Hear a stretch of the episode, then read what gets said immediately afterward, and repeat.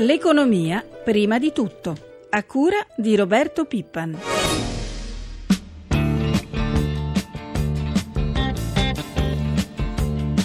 Buongiorno a tutti i nostri ascoltatori da Danilo Tolardo. Come annunciato c'è stato un cambio radicale ai vertici delle aziende pubbliche. Il governo ieri sera ha diffuso i nuovi vertici delle partecipazioni statali, nuovi sette manager su otto. Tre le donne alla presidenza. Alla presidenza dell'Eni infatti andrà l'ex numero uno di Confindustria Emma Marcegaglia, all'Enel Patrizia Grieco, finora capo di Olivetti per le poste Luisa Todini, consigliere di amministrazione RAI e una lunga esperienza come imprenditrice. Lo stipendio per i presidenti sarà al massimo di 238 mila euro e cambiano soprattutto tutti i vecchi amministratori delegati. Il nuovo AD dell'Eni sarà Claudio Descalzi, all'Enel Francesco Starace e Mauro Moretti da amministratore delegato delle ferrovie dello Stato passa a Finmeccanica. Alle poste infine andrà Francesco Caio.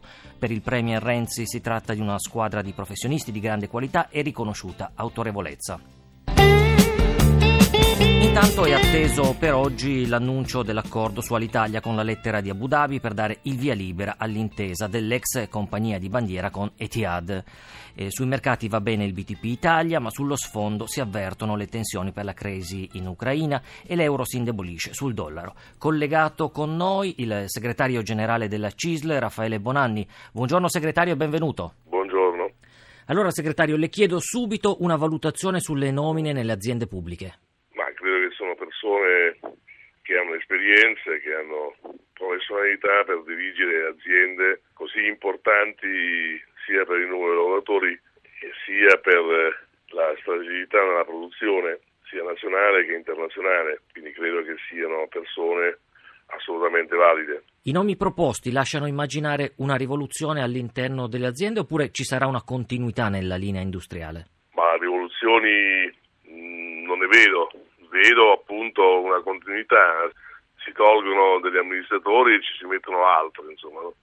Spero che sappiano appunto continuare un lavoro abbastanza buono fatto anche da chi li ha preceduti.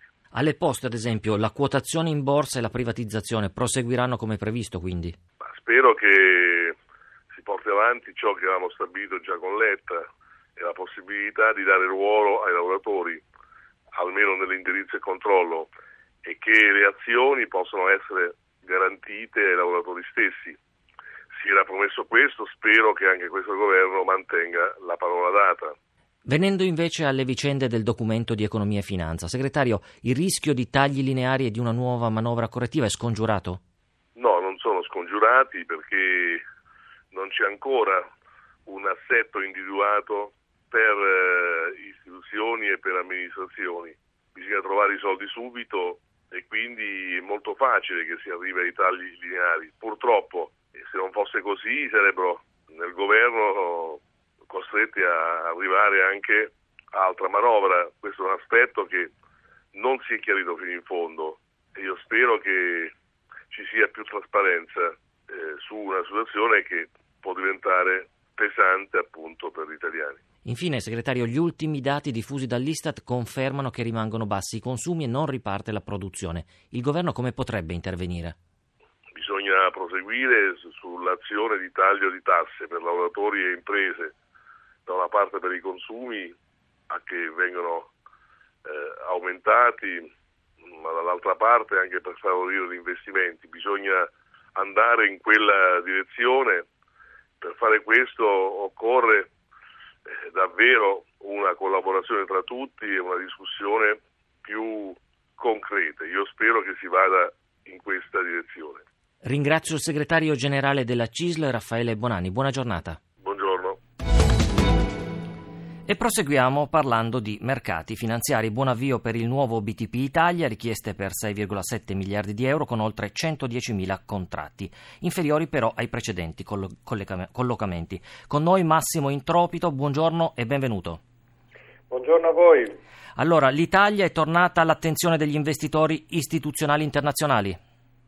Assolutamente sì, abbiamo visto forti acquisti sia sui nostri mercati obbligazionari sia sui nostri mercati azionari con l'ingresso di importanti fondi internazionali eh, sulle, sui titoli bancari proprio alla vigilia degli aumenti di capitale, quindi l'Italia viene vista in un contesto internazionale dove ritornano le incertezze come uno dei paesi che offre delle, delle interessanti opportunità di acquisto anche in una prospettiva futura.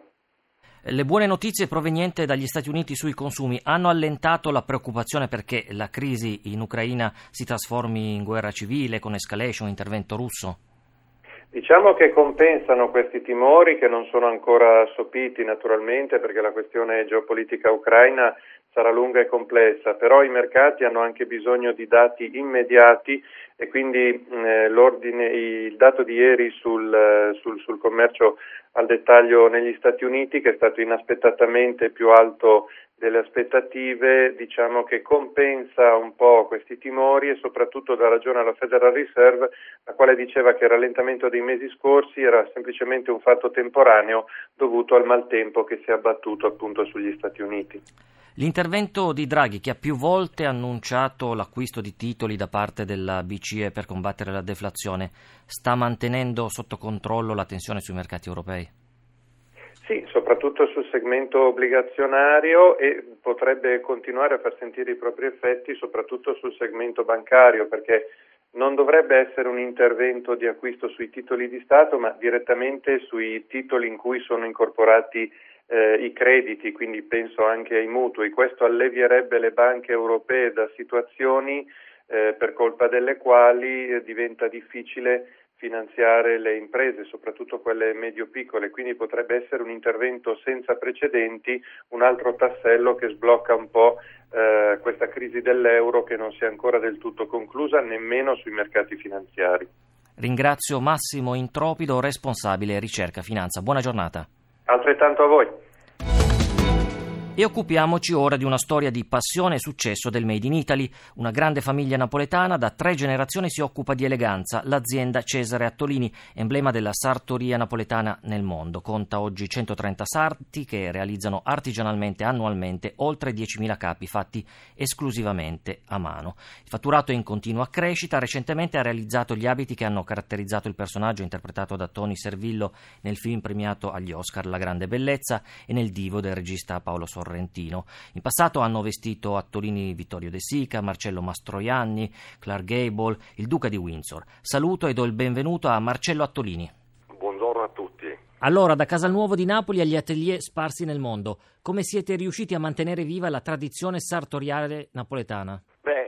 Diciamo che si può racchiudere tutto in un'unica parola, con la grandissima qualità e l'autenticità del, del, del prodotto, cioè con ago filo editale e sono i tre arnesi e forbici chiaramente, i quattro arnesi che fanno sì che un sarto si possa esprimere. Quindi solo con la grandissima qualità abbiamo, diciamo, siamo riusciti a mantenere la eh, tradizione e lo stile napoletano e siamo riusciti ad esportarla un po' in tutte le capitali mondiali. Quali sono i principali mercati su cui esportate i vostri prodotti? Posso dire che esportiamo oggi oltre il 90% e esportiamo un po' in tutte le capitali mondiali, da, dall'estremo oriente, da Tokyo a Seoul, a Shanghai, Hong Kong, all'est Europa che San Pietroburgo, Mosca, Istanbul, per passare attraverso l'Europa con le maggiori e principali città europee e sino agli Stati Uniti. Quindi diciamo siamo presenti un po' in tutte le capitali mondiali più importanti. Vediamo nel dettaglio come è organizzata però la vostra produzione, i vostri artigiani come operano, come vengono scelti. Diciamo che eh, è un lavoro di grandissima esperienza. Oggi, eh, così come insomma, non solo nel nostro lavoro, ma proprio nell'artigianato c'è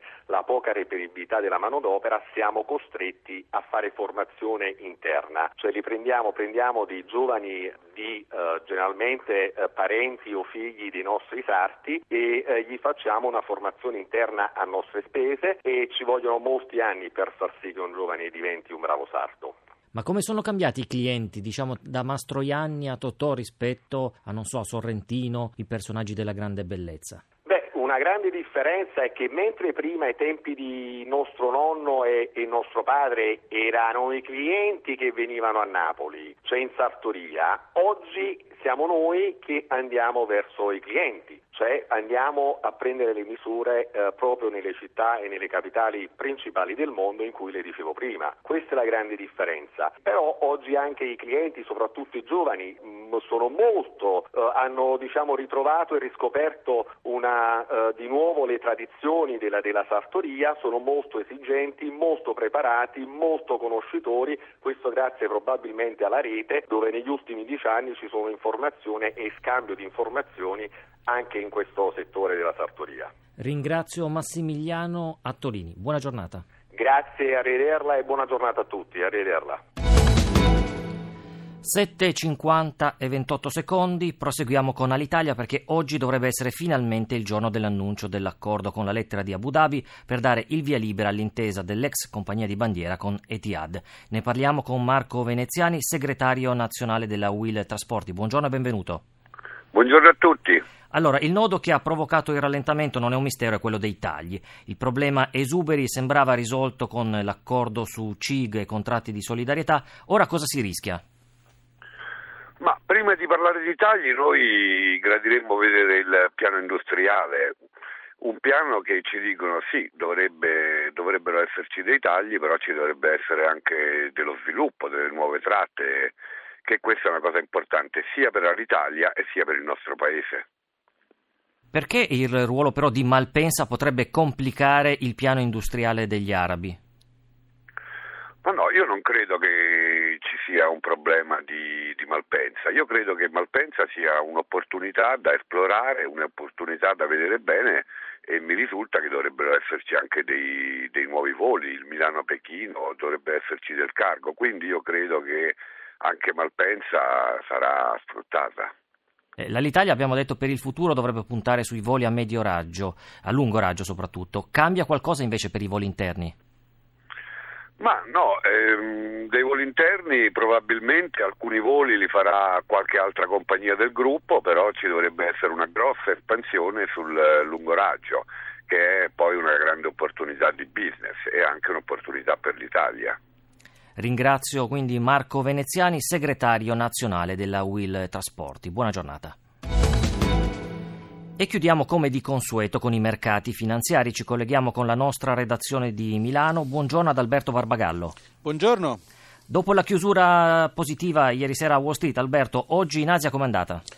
Beh, con il più 0,52% dell'indice Nikkei, la borsa di Tokyo prosegue il rialzo visto ieri nei mercati occidentali quando i timori per la crisi ucraina avevano lasciato il passo alle buone notizie dagli Stati Uniti, conti migliori delle attese di Citigroup e la forte ripresa dei consumi americani a marzo, ne avete già parlato. Sempre in Asia, però, stamattina la borsa di Hong Kong cede oltre un punto percentuale, l'1,19%, e anche Shanghai meno 1,07%.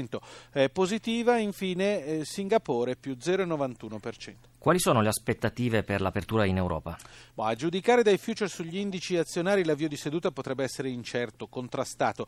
Ricordiamo che ieri il FTSE ha chiuso con un più 0,55%. Attenzione verso le 11 all'indicatore tedesco ZEV che misura eh, la fiducia degli operatori economici in Germania e attenzione ai dati sulla bilancia commerciale europea sempre a metà mattina. Grazie ad Alberto Barbagallo. La nostra rubrica economica termina qui. Ringrazio Francesca Librandi per l'assistenza al programma. Una buona giornata ai nostri ascoltatori da Danilo Tolardo. Economia prima di tutto torna domani.